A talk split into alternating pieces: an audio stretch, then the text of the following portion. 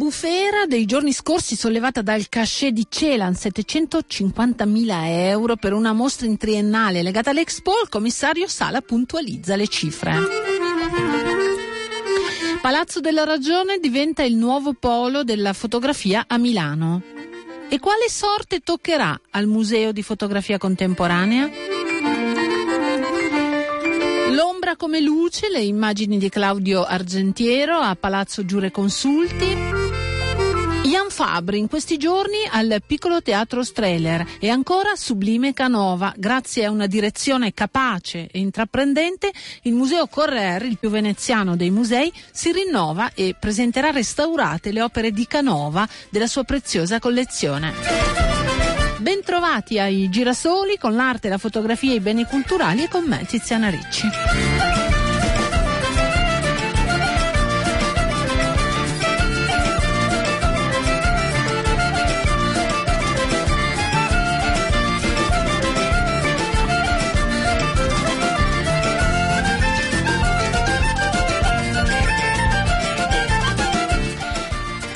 Commissario Sala, il commissario Expo, difende il cachet di Celant. Eh, le polemiche dei giorni scorsi nel mondo dell'arte, ma non solo.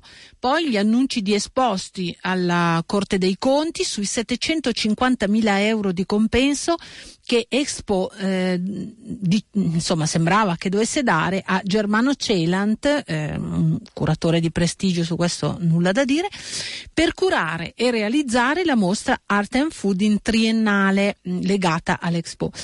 Eh, c'è stata una levata di scudi eh, eccessivo, ingiustificato e in sintesi eh, erano, questo era il senso delle critiche. E, ehm, però il commissario eh, Giuseppe Sala, il commissario Expo, eh, ha dichiarato che Celant ha fatto lavorare per circa eh, un paio d'anni cinque persone con uno stipendio medio di 40.000 e il vero compenso curatoriale di Celant eh, sarebbe intorno ai 150.000 euro e non, eh, e non i 750.000 e che arriverà uno sponsor, uno sponsor privato. Eh, noi abbiamo, eh, vi proponiamo questo frammento del commissario Sala su questa eh, questione scottante. Sempre in ottica della trasparenza richiamata prima, allora, a parte che i numeri detti vanno, vanno veramente un po', un po chiarito, eh, chiariti e va capito poi cosa fa eh, chi.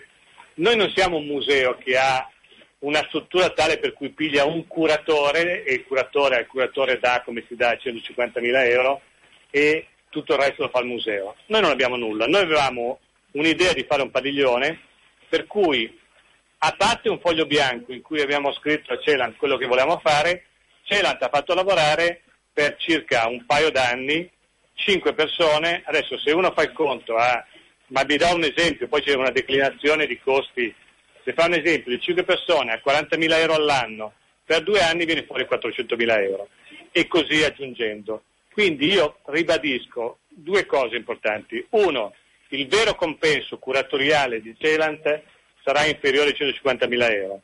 Seconda cosa, dopodiché i conti vanno visti nella loro somma. Ora io non vedo l'ora, eh, purtroppo non posso farlo oggi perché sto ancora mettendo a posto un po' di aspetti amministrativi, va di annunciare che noi su quel padiglione avremo uno sponsor milionario, milionario, quando dico milionario dico che ci sarà più di un milione, che abbiamo perché il progetto è buono e perché c'è Celan. Questo con buona pace di tutti i critici, critici del mondo che si mettono lì seduti, che non, non, gli va bene nulla e che si mettano loro. Per cui è chiaro che da una grande idea, dalla collaborazione con la triennale, dal fatto di Celant, io poi io vado a trovare lo sponsor. Se non avessi tutto questo non lo trovo. Quindi io sono certo che rispetto al progetto iniziale consegnerò un progetto del padiglione eh, sull'arte che al netto di quanto prendiamo dagli sponsor costerà molto meno che la metà. Que- eh, annotatevelo e faremo.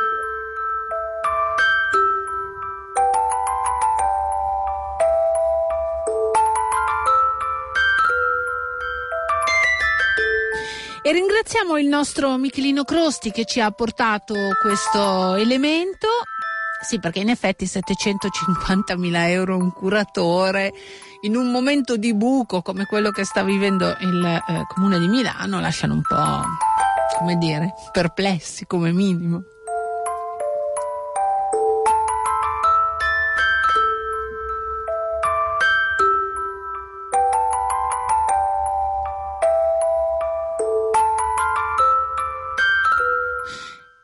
Palazzo della Ragione a Milano diventerà il eh, polo della fotografia. Eh, lo sguardo è a grandi, grandi fotografi.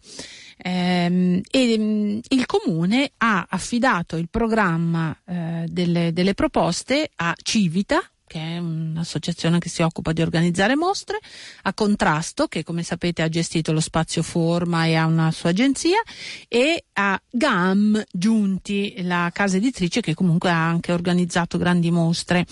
Allora, adesso sentiamo Filippo Zevi della GAM Giunti, questa eh, divisione della casa editrice della Giunti che si occupa di fotografia. Ecco, sentiamo i particolari di questo nuovo progetto, poi sentiremo l'assessore e poi sentiremo anche la, mh, mm, il direttore del Museo di Fotografia Contemporanea mm, che ha sede a Cinisello Balsamo e che sperava, almeno così sembrava, di mantenere eh, l'archivio a, nella sede di Cinisello e di avere uno spazio espositivo in centro. Eh, penso che guardasse anche a Palazzo della Ragione, ma invece le cose sono andate così. Vabbè, sentiamo, eh, sentiamo Filippo Zevi di GAM Giunti. Noi abbiamo uno spiccato interesse per la fotografia nel nostro lavoro, tant'è vero che avevamo già realizzato proprio a Palazzo della Ragione la prima mostra mai fatta sulla fotografia di Kubrick, Stanley Kubrick fotografo, abbiamo realizzato a Roma, a quel Palazzo dell'Esposizione, una mostra eh, su, di Newton, di Helmut Newton, eh, abbiamo fatto una bellissima, dico io, ma insomma uh-huh. spero che sia vero, mostra forse una delle più importanti mai fatte sulla fotografia giapponese dell'Ottocento che è stata a Venezia, a Lugano e poi a Venezia, insomma abbiamo un interesse nel settore della fotografia. Abbiamo riscontrato un un uguale interesse ai nostri vecchi amici e partner di Civita e ovviamente in quello che in qualche maniera è la casa editrice che della fotografia ha fatto contrasto. Abbiamo deciso di metterci insieme per ridare un destino, per, per proporre al Comune che il Palazzo della Ragione avesse come suo destino quello di essere il luogo delle grandi esposizioni di fotografia. L'abbiamo detto da anni, anche noi giornalisti, abbiamo detto che avrebbero restaurato il Palazzo della Ragione, non l'hanno mai fatto, è difficile da allestire quello spazio. Sì, naturalmente il problema del restauro del Palazzo della Ragione è un problema più ampio perché è un grande monumento antico di Milano ed è complesso, molto costoso e molto complesso. Noi non collaboriamo a renderlo agibile, nel senso che l'offerta che abbiamo fatto noi tre al Comune è di provvedere noi a, renderlo, a dargli una ragionevole un contenuto interessante. Soprattutto un contenuto da un lato e le condizioni per poterlo esporre. Mm, Palazzo della Ragione non aveva alcun impianto di climatizzazione. D'estate ci Pensate poteva... voi adesso? Ci pensiamo noi, sì. Questo è, il, questo è appunto diciamo così, la collaborazione, noi ci mettiamo le condizioni per poterlo fare e un programma. Ecco, veniamo al programma. È un programma che cerca di portare a Palazzo della Ragione i grandi della fotografia. Il primo sarà Salgado, per esempio. Con la mostra che è stata a Roma? Diciamo molto simile, eh, perché il progetto è Genesi, che è questo grande, sì, progetto, questo grande progetto, di Salgado, penso molto simile, diciamo, ed è una mostra de- Salgado è uno dei grandissimi nomi del, della fotografia. Prosegu- dovremmo proseguire, speriamo di proseguire con una grande mostra di William Klein, anche questa è una mostra che, era, che è già nata alla Tate. Alla Tate. Alla Tate ed è, quindi, è la mostra su un grande fotografo che è anche un grande artista del Novecento, molto spettacolare, che naturalmente va adattata perché tutte le mostre in realtà bisogna adattarle ad uno spazio, eh, se nasce in 5.000 metri poi bisogna, o viceversa. Beh, io mi ricordo anni fa l'allestimento della, della mostra di Meccari al Palazzo della Ragione era bellissimo, era, con queste allora, immagini che fluttuavano lei, lei nel vuoto. Lei ha richiamato esattamente quello che è l'idea che sta dentro a questo progetto, che in qualche modo vuole ricalcare il modello di Palazzo Reale, ovvero un contenitore di mostre di qualità, speriamo di grande qualità, ma che abbiano una vocazione ad essere visitata non dalla nicchia degli appassionati di fotografia, ma dal grande ma pubblico. Dal grande pubblico. Ma infatti avete scelto le icone della fotografia. E i giovani?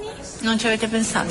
Giovani fotografi, uh, giovani talenti? Allora, diciamo, diciamo, che ci sono, naturalmente, noi ci occupiamo del Palazzo della Ragione e di questa sua, e di questa sua funzione. Questo non esaurisce il problema della fotografia. La fotografia è, è, anche tanto, tanto, tanto di più e Milano ha tante occasioni per farlo. Si è chiuso il MIA eh, l'altro giorno per dire eh, forma, forma, un bel come, luogo come... dedicato alla fotografia forse manca a Milano, eh. dopo Man... che è stata chiusa forma. Man... per quanto mi riguarda, questa che non è la continuazione di forma e non vuole esserlo, non perché si sia critici nei confronti di forma, anzi forma contribuirà con tutta la sua... Ma non volete solo fotografi di contrasto? Diciamo che un oh, conto sì. è una fondazione...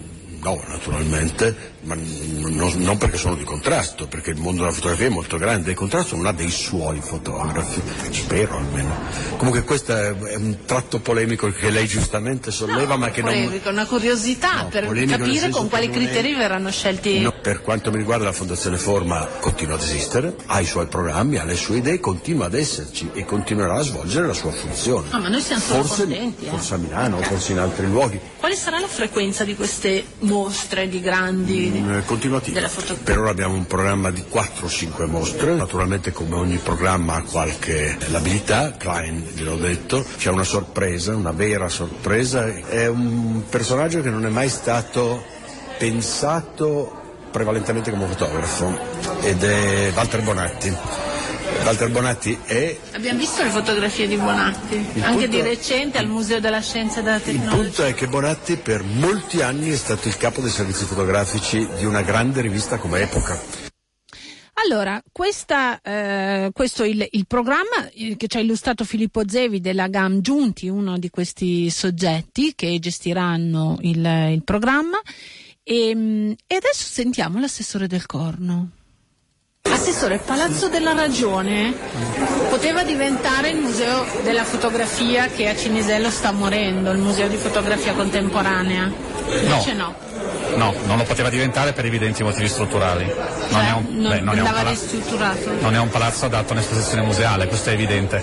È un palazzo che si può destinare, come faremo, con grande successo a esposizioni temporanee. E col Museo della Fotografia che rapporti avete?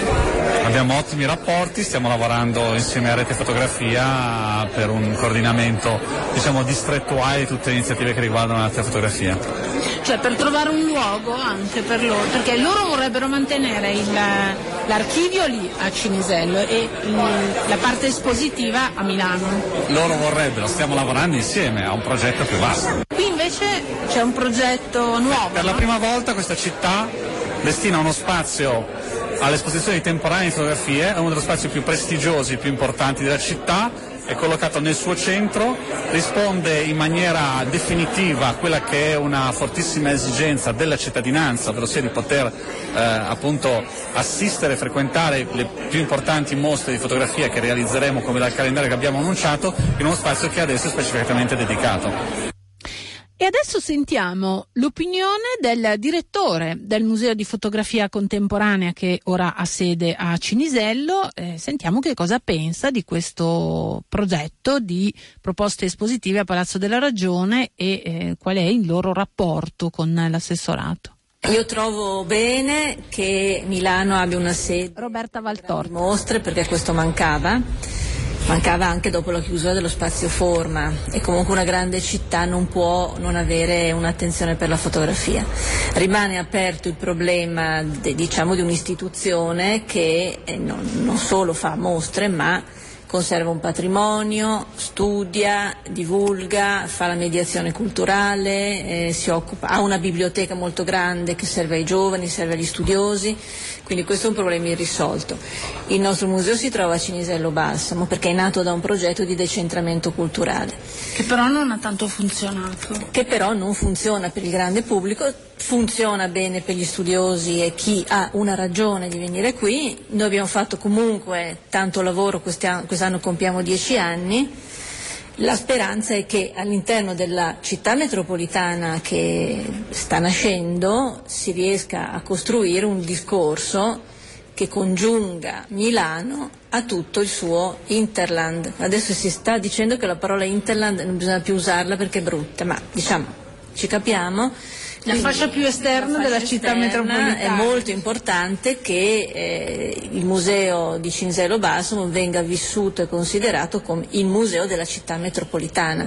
Questo è ciò che noi desideriamo. Ma eh, qualche giorno fa mi sembrava eh, che ehm, diciamo, la, il vostro intento fosse quello di mantenere qui eh, l'archivio e di portare e di avere uno spazio espositivo eh, più in centro.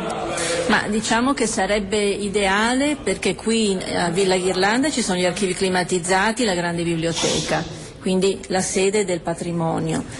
Io trovo che sarebbe ideale e anche avrebbe un grande valore simbolico se ci fosse anche una sede in città che indica la congiunzione appunto fra il centro e la fascia esterna della città. Ma Quindi, di questo avete parlato con l'assessore? Di questo abbiamo parlato un po' di tempo fa, l'assessore ha dato la sua disponibilità a costruire un progetto diciamo, fattibile, abbiamo poi fatto un appello noi rivolgendosi al Ministero per il riconoscimento di queste grandi collezioni di 2 milioni. Che ha risposto?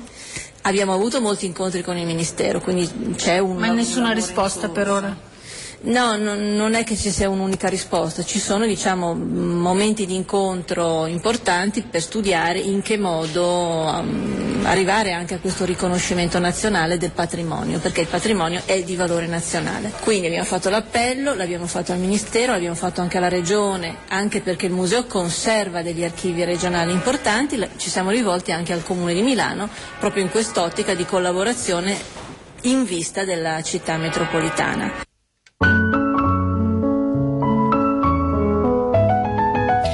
Quella che abbiamo sentito è Roberta Valtorta, direttore del Museo di Fotografia Contemporanea che ha sede a Cinisello, come avete sentito. Dunque, volevo segnalarvi che è aperta, so, ahimè, perché è una bella mostra, quando bisogna dirlo lo diciamo, è una bella mostra quella delle opere di Manzoni al Palazzo Reale di Milano fino al 2 giugno, quindi fino a lunedì. Una grande mostra dedicata a Piero Manzoni. Vi segnalo che sabato e domenica Palazzo Reale proietterà gratuitamente anche il film documentario Piero Manzoni Artista, che è una produzione di Good Day Film e Sky Arte, in collaborazione con la Fondazione Piero Manzoni. Dura un'oretta circa e la proiezione nella sala quattro colonne a me risulta otto colonne, però magari mi sbaglio, mm, è a ingresso libero ed è prevista alle 9.30 di questi giorni fino al 2, 9.30, 11.30, 14, 16 e 18. Oggi anche alle ore 20.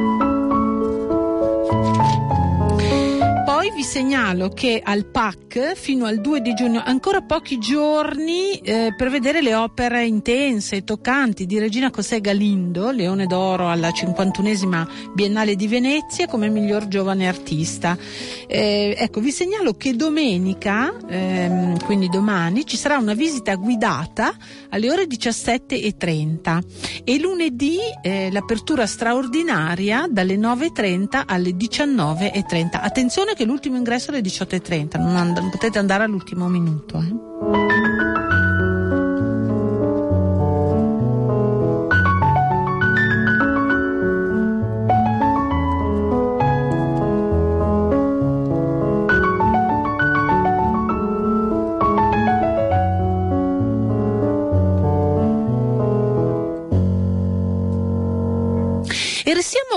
Istante a Cinisello Balsamo al Museo di Fotografia Contemporanea perché ieri sera ha inaugurato la mostra eh, delle immagini eh, scattate dai giovani studenti che hanno partecipato agli workshop con Cristina Nunez.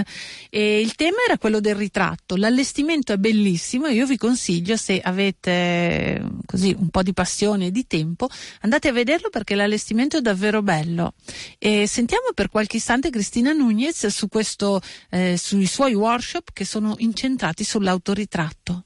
È un sì. ritratto con riscatto. Sì, io mh, mm, mi definisco un artista resiliente perché la resilienza è usare pro, eh, la, la, la, la, durezza della vita gli o, ostacoli, o gli ostacoli per... come risorse. No? E quindi in realtà io poi tutto il mio lavoro di adesso, cioè io vivo dei miei workshop di autoritratto in vari contesti in tutto il mondo e delle mie mostre perché ho utilizzato questa vita travagliata e l'ho convertita in arte.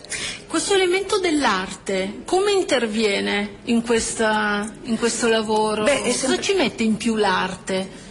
In realtà è che il processo creativo eh, si scatena a partire dal, dal dolore, cioè per gli artisti che lavorano in questo modo ovviamente, cioè io lavoro eh, lavorando sulla mia interiorità e sul mio dolore, faccio in modo, creo le condizioni per scatenare un processo creativo di altissima qualità, in modo che le opere nascono, no? si producono delle opere. Okay? Quindi in tutte le sue produzioni c'è questo elemento autobiografico sì. della sofferenza? Sì, mia o degli altri, perché in realtà altri progetti artistici, come quello che esporremo al Museo di Fotografia Contemporanea, eh, è fatto con l'interiorità il dolore e le emozioni dei ragazzi eh, dei licei di Milano e provincia.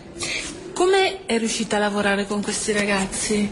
In realtà io con gli adolescenti lavoro sempre molto bene perché io mi sento già un adolescente cinquantenne, quindi eh, nel senso che l'adolescenza è proprio la, la, eh, l'insicurezza, la vulnerabilità, eh, l'essere in, deven- in devenire, no? cioè, quindi, e io sono sempre così, quindi in, in eterno cambiamento in eterno divenire. Quindi per me lavorare con loro è ben più facile che lavorare con gli adulti e più divertente. No? Nel senso che io ho, ho, lanciato loro una sfida, prima ho raccontato la mia vita, quindi con le droghe, le prost- la prostituzione, che è un po' questo che racconta questo video. Prima racconto la mia vita e poi gli lancio la sfida e chiedo loro di eh, scattarsi autoritratti esprimendo delle emozioni e anche lavorando sulle proprie relazioni.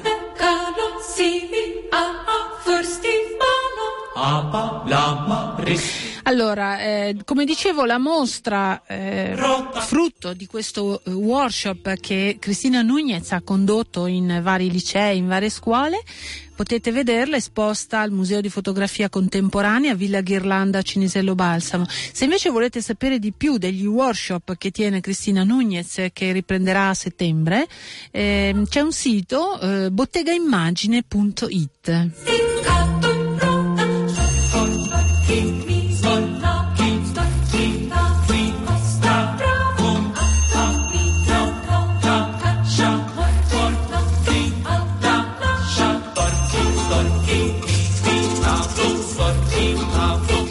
adesso andiamo a Palazzo Giure Consulti a Milano perché Claudio Argentiero eh, è un fotografo ma è anche un curatore, un organizzatore di festival di fotografia, presenta la sua mostra com- eh, L'ombra scusate, come luce, curata da Roberto Mutti e, mm, è una mostra che si potrà vedere fino al 12 di giugno a Palazzo Giure Consulti eh, a Milano. Siamo davanti alle sue fotografie. Davanti alle sue fotografie che così eh, di primo acchito sembrano dei set eh, di un film, no? Dei set cinematografici.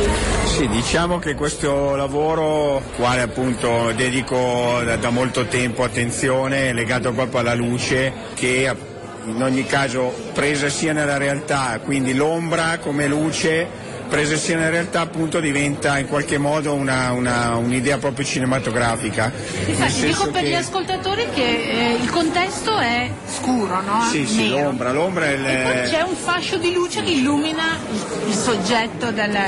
Sì, diciamo che nella realtà cerco molto questa luce diretta del sole giocando appunto sui chiaroscuri, che poi enfatizzo anche attraverso la ripresa mentre nei luoghi che amo moltissimo, che sono luoghi, luoghi abbandonati, vado in qualche modo a eh, trovare le tracce del, del, passato e lavoro io invece con delle luci che non sono altro che delle semplici pile e, e quindi di notte sono, frequento questi luoghi silenziosi in cui ogni, ogni, rumore diventa un'emozione e illumino io le cose che mi interessano, insomma le faccio emergere. Poi la particolarità di questa mostra è il fatto che essendo stampate su plexiglass, quindi dietro c'è una luce... Sì, che, che, è quello che io vedo poi in ripresa, no? E quindi è una fotografia molto, molto giocata appunto sui chiaroscuri perché l'ombra secondo me è molto è, è proprio da esplorare, che è straordinaria. Allora ci sono alcuni scorci, frammenti di città, di passaggi e poi ci sono eh, altre immagini che invece, come dicevi prima, sono del passato, no? Sono... Sì, eh... Perché ti affascina così tanto? Ma mi danno allora sulle, sulle, città girando abbastanza ci sono immagini fatte a Berlino, a Parigi, a Barcellona, a Milano e invece le, tutta questa parte dei luoghi abbandonati credo che mm, ci trovo proprio le tracce del passato, amo proprio aprire i cassetti, scoprire eh, questa sensazione di attesa, no? sono luoghi in attesa che succeda qualcosa e quindi se penso che queste tracce raccolte che diventano tracce di luce hanno comunque eh, contenuto delle vite, delle storie, eh, è la parte più affascinante per me della fotografia. Sono dense di vita, sì, di vita soprattutto poi appunto nel silenzio, nella notte, perché io vado a fotografare solo di notte e ritrovo anche queste sensazioni che bisogna vivere. Solo di notte? Sì, perché lavoro al buio totale, quindi. Sempre? Ma per questa serie sì. Poi c'è una serie sulla violenza femminile, che è un lavoro nuovo, dove io aggiungo Andiamo a vedere. questa tra... è sempre il buio sì, comunque. il nero è il mio linguaggio. Io lavoro in due sensi, o il nero o l'infrarosso che è assolutamente bianco. Sembrano disegni. Sì, sono stampate in fine art, è realizzate anche queste completamente al buio e lavoro con delle luci molto lievi e questo è l'urlo e queste sono è proprio un po' diciamo dedicata alla, alla, violenza e poi scrivo delle cose perché amo molto scrivere anche, quindi non a caso.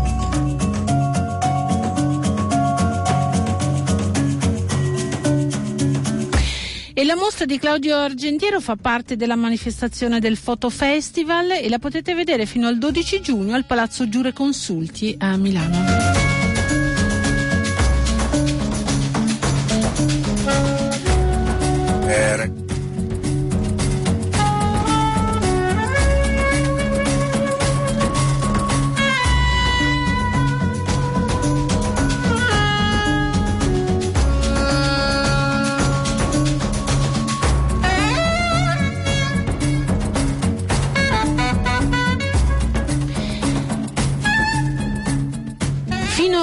Primo di giugno il piccolo teatro Streller ospita un grandissimo artista eh, che lavora molto anche in teatro, Jan Fabre e mm, il servizio è della nostra Ira Rubini. Pittore, scultore, coreografo, performer, visual artist, Jan Fabre, nato nel 58 ad Anversa, ma cittadino del mondo, è da giovanissimo un esempio di artista capace di far dialogare le arti. Moltissimi suoi spettacoli passati alla storia, molti prodotti anche dai più grandi teatri e eh, dalle più grandi gallerie internazionali. Jan Fabre ritorna a Milano con un doppio titolo, sono due spettacoli eh, che ha realizzato negli anni Ottanta che sono entrati nella storia storia del teatro e delle arti figurative. The Power of Theatrical Madness, andato in scena al Piccolo Teatro Streller nei giorni scorsi, e This is Theater Like It Was to Be Expected and Foreseen, una maratona di otto ore che è visibile ehm, ancora quest'oggi e domani sempre al Piccolo Teatro Streller. Jan Fabre che eh, vede nel suo foltissimo curriculum di artista trasversale collaborazioni con tanti importanti esponenti della musica, delle arti figurative, appunto della danza e anche della scienza, eh, è molto vicino ad alcuni dei nomi più importanti evidentemente della scena artistica internazionale come Marina Abramovic o Grotowski. Eh, nei giorni scorsi eh, Jan Fabre ha incontrato il pubblico al Piccolo Teatro Grassi, vi restituiamo alcuni brani brani di quella conversazione che è stata moderata da Germano Celant. Much more connected to performance art and, visual art, and this all going to much more theater tradition in theater history.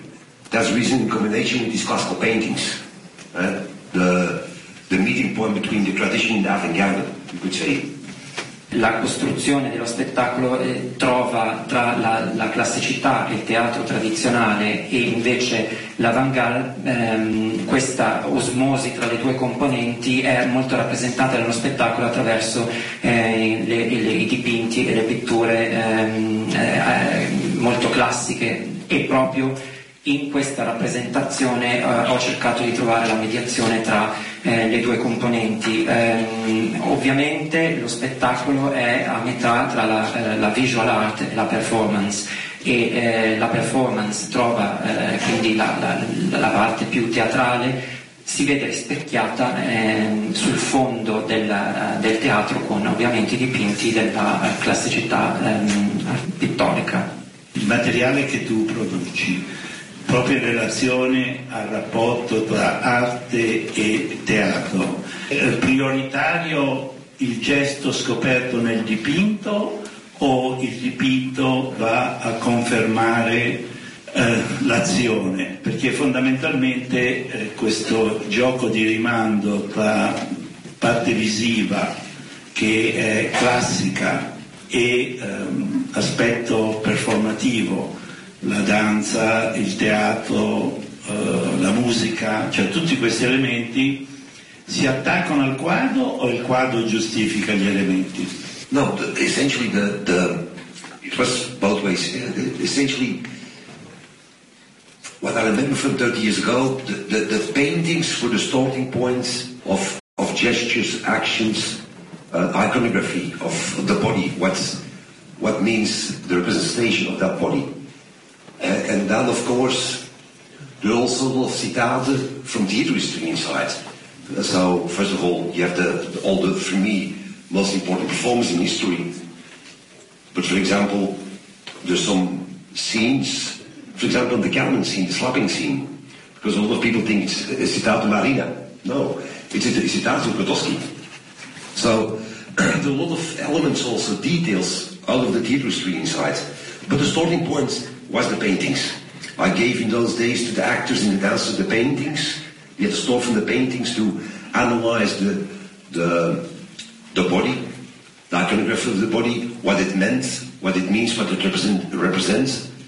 And essentially, by the idea, what I did in the eight piece more extreme, by the idea to use real time, the idea of repetition, um, by time and repetition, the contents, content changes, by real exhausting, the context changes. So we, in that sense, we were researching the field between the fake and the real. It was a kind of, and you see this in the performance, kind of, it, it starts out of a theatrical setting, comes out of the painting, starts at the theatrical setting, and by time you feel a kind of performance element goes inside, the real time, real exhausting, and so you become a thin line between, let us say, the act and the acting. In realtà eh, le due componenti si, eh, si, sono contaminate abbastanza, se ripenso però a quell'esperienza devo dire che da giovane sicuramente sono partito dal dipinti e poi mi sono spostato verso eh, la performance, sulle, quindi la recitazione ehm, sul palco, quindi in realtà sono i, i, gesti nei dipinti, sono i dipinti che mi hanno ispirato e a quel punto partendo dal dipinto la contaminazione poi è stata eh, piuttosto eh, automatica. Ho chiesto ai miei ehm, artisti ovviamente di partire dall'osservazione dei dipinti, soprattutto concentrandosi eh, sul corpo studiare il corpo, eh, analizzare che cosa significhi il corpo, eh, come lo si possa utilizzare, quali sono le sue eh, funzioni. E sicuramente per chi ha potuto vedere lo spettacolo ieri il, il tema del, del, tempo e della ripetizione è, è stato fondamentale. Ehm, perché ehm, la ripetizione che pone fine eh, al concetto della, della, finzione sul palco e il tempo si concretizza, diventa reale, quindi c'è una contrapposizione tra quella che è la finzione dell'atto performativo e in realtà eh, la realtà del, del, tempo e del gesto, in realtà l'azione eh, reale. Ringraziamo la nostra Ira Rubini per questo servizio sulla creatività di Jan Fabre, grandissimo artista che sconfina, come avete sentito, tra il teatro e le arti visive e che potete eh, vedere al piccolo teatro Streller ancora oggi e domani. Allora, volevo segnalarvi che domani è la giornata di musei a cielo aperto, una giornata per scoprire il cimitero monumentale a Milano tra la musica, il teatro e gli itinerari d'arte. Tempo permettendo, mi viene da dire, ma vabbè. Nasce anche il laboratorio museo eh, dove si possono scoprire e osservare tutte le fasi segreti di restauro dell'estate delle sculture in bronzo del cimitero monumentale. E questa giornata evento domani ha un programma molto fitto dalle 9.30 alle 18.30 e permetterà ai cittadini che lo desiderano gratuitamente di eh, godere di concerti, performance teatrali, proiezioni video e anche passeggiate tematiche fra i tesori dell'arte e le memorie che sono custodite al cimitero monumentale. Ma se volete conoscere il programma in dettaglio io non ve lo posso dare perché è fitto come dicevo, potete andare nel sito sito www.fondazionemilano.eu. Allora, veniamo dei bandi. Eh, la città di Sesto San Giovanni eh, si rivolge ai giovani artisti. AAA, scenografi urbani cercasi. Vorresti far parte del laboratorio urbano per riqualificare eh, il sottopasso, sottopassaggio di via Roma, viale Marelli? Puoi partecipare alla selezione. Cerchiamo 15 giovani tra i 16 e i 29 anni con esperienza artistica. Hai tempo per candidarti fino al 3 di giugno. Scarica il bando e la scheda per partecipare sul portale www.sestosg.net. Lo ripeto www.sestosg.net sestosg.net. E invece c'è un altro bando, eh, La Sicilia a Milano è il titolo, un bando per la selezione di tre artisti che esporranno in una personale in contemporanea presso lo spazio per l'Expo del MAD Museo, Museum Museo del Fango a Milano e eh, in, una, in, uno spazio eh, in Sicilia ad Acque Dolci in provincia di Messina. l'idea è di un'associazione eh, culturale eh, di cui cui è presidente Faridadli. Sentiamo di che cosa si tratta. La rassegna d'arte per selezionare si terrà uh, in Sicilia, esattamente nel comune di Acqui Dolci, nel Messinese, dal 18 al 31 ottobre e lì verranno selezionati eh, tre artisti che andranno a esporre tre personali presso il MAD Museum eh, del Palazzo dell'Expo eh, di Milano. Eh, l'iniziativa serve per far conoscere l'arte sulla Sicilia, in realtà non sono artisti siciliani perché il bando è aperto a tutti gli artisti figurativi con tutte le tecniche e eh, con tutte le modalità. Il tema della, della, rassegna è la mia idea di Sicilia, quindi gli artisti dovrebbero esprimersi eh, con un quadro, con una scultura, con una fotografia che ha per tema la Sicilia. E poi ci saranno queste mostre in ottobre eh, in Sicilia e in dicembre eh, a Milano? Esatto, quindi l'idea è quella di fare un ponte tra la Sicilia e Milano che sono le due uh, realtà uh, da me predilette e, e, creare rapporti che noi crediamo che uh, l'arte e la cultura non hanno frontiere e quindi contribuire anche a abbattere quei co- co- confini sì. che il razzismo e la discriminazione creano in certe zone. Allora, eh, questa proposta è dell'Associazione Culturale Mediterraneo di cui Faridali è presidente, la sede ad Acquedolci a Messina Messina e per partecipare dovete scaricare il bando nel blog www.alchimia tutto attaccato blogspot.com lo ripeto www.alchimiadelabellezza.blogspot.com Attenzione che mh, partecipare a questo bando costa eh, 100 euro quando io ho chiesto ma come mai 100 euro non è poco e mi è stato spiegato da, da Farid che questi soldi serviranno eh, all'allestimento eh, perché questa cosa eh, è fatta in, eh, diciamo, in associazione con l'Arci di Milano e con la Casa delle, delle Culture.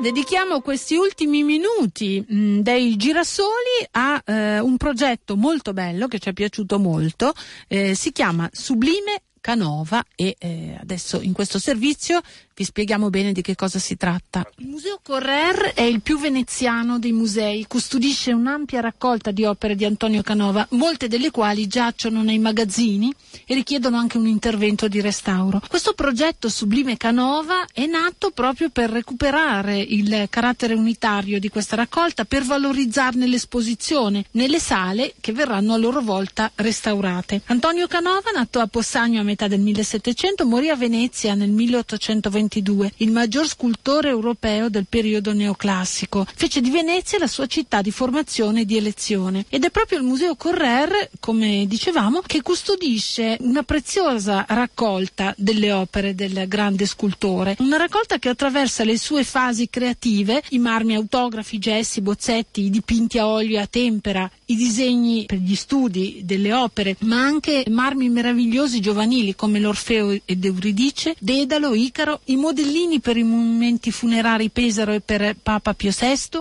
i bozzetti in terracotta per la Maddalena penitente e per Amore e Psiche. Questa nuova prospettiva espositiva coinvolgerà quattro sale, tra cui il Salone da Ballo, dove verranno collocate le sculture che richiedono una mh, più ampia eh, spazialità circolare, come Apollo e Daphne, Dedalo e Icaro e Perseo e la galleria napoleonica con le due stanze attigue. The Venice International Foundation nacque nel 1996 per affiancare i musei civici veneziani e ora in collaborazione con Friends of Venice hanno l'obiettivo di raccogliere 260.000 euro, cifra necessaria alla realizzazione della prima fase di questo progetto Sublime Canova. Hanno anche l'obiettivo eh, di proporre un micromecenatismo, cioè di coinvolgere eh, le persone, gli appassionati e di stimolare il loro contributo a difendere e a valorizzare un patrimonio culturale che eh, appartiene a ciascuna di noi. È chiaro che l'investimento che sarà necessario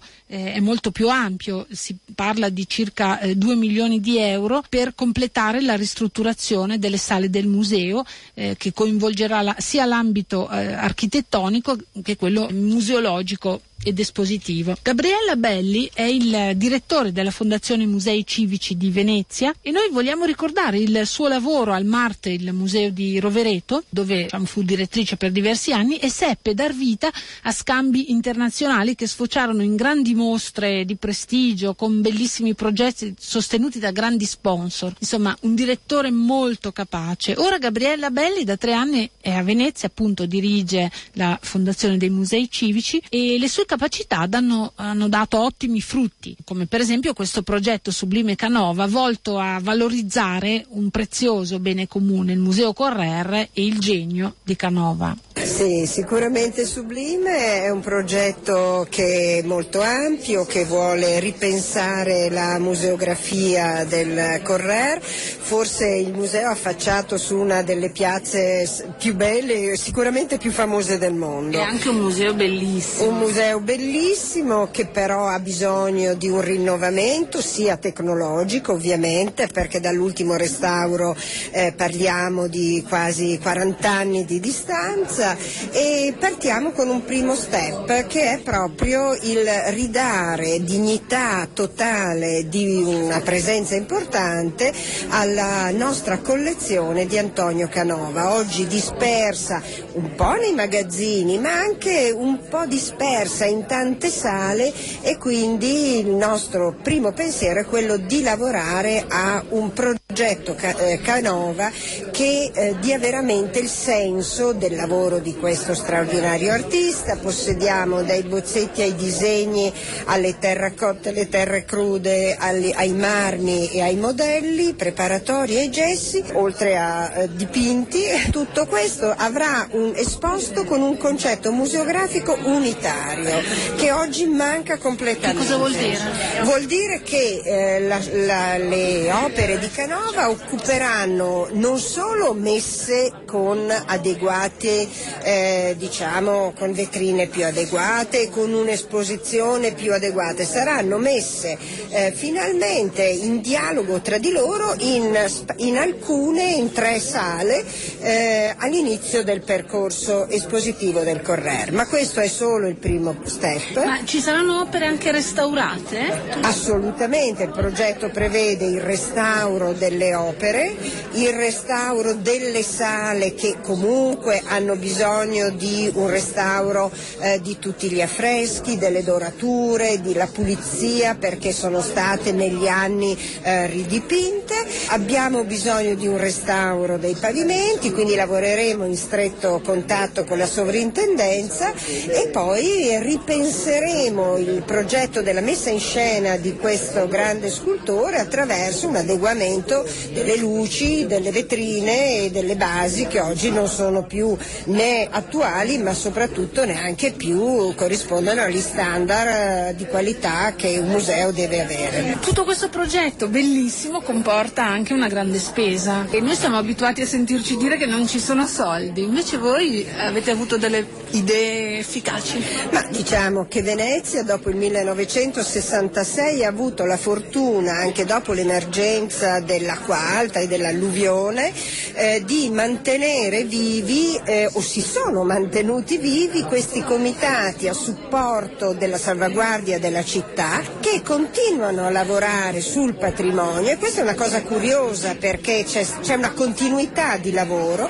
e noi con Venice International che è nata molto vicina alla fondazione, quasi in qualche modo è nata anche per diventare un po' il nostro partner per il fundraising, eh, inizieremo questo primo step, una cifra importante che riguarda ovviamente il primo step. Quindi... Partite con 260 mila euro sì. ma dovete arrivare a 2 milioni. Eh, forse anche 2 milioni e mezzo, ma noi siamo fiduciosi perché questo primo step ci serve per raccontare anche al pubblico e ai mecenati che cosa vogliamo fare nell'altra parte del Correr. Attenzione però che il Correr sarà restaurato e rimesso, come dire, sistemato, rimesso a posto anche attraverso un dibattito con la città che per me è molto importante e a metà luglio faremo un dibattito aperto con la città per discutere e per capire anche che cosa la città vorrebbe che questo museo oggi mh, possa, possa, diventare. Quindi è un eh, elemento anche di democrazia, di apertura. Di democrazia, ma soprattutto eh, siccome eh, io da quando sono arrivata ho capito che per eh, Venezia il Correr, forse più del Ducale, sta proprio nel cuore dei veneziani perché lì in fondo è raccolto tutta la storia del collezionismo, delle grandi donazioni. Ecco, io credo che eh, si possa fare un discorso, dobbiamo metterci in ascolto con la città e poi lavorare ovviamente a braccetto con la soprintendenza per poter fare quei rinnovamenti che ovviamente non saranno strutturali, eh, veri e propri se non una ascensore per sbarrierare sarà pur necessaria, però diciamo quelli che, sono, che riguardano soprattutto la museografia.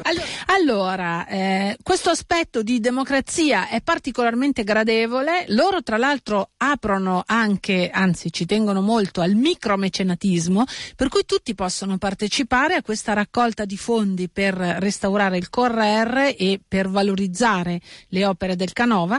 Se volete informazioni potete andare nel sito www Venice Foundation, scritto Venice Foundation, venicefoundation.org. È un modo per eh, toccare con mano il fatto che questi beni sono nostri, sono un bene comune, sono di tutti. Bene, il Girasoli termina qui, vi do appuntamento sabato prossimo, sempre alle 11.30. Ciao a tutti.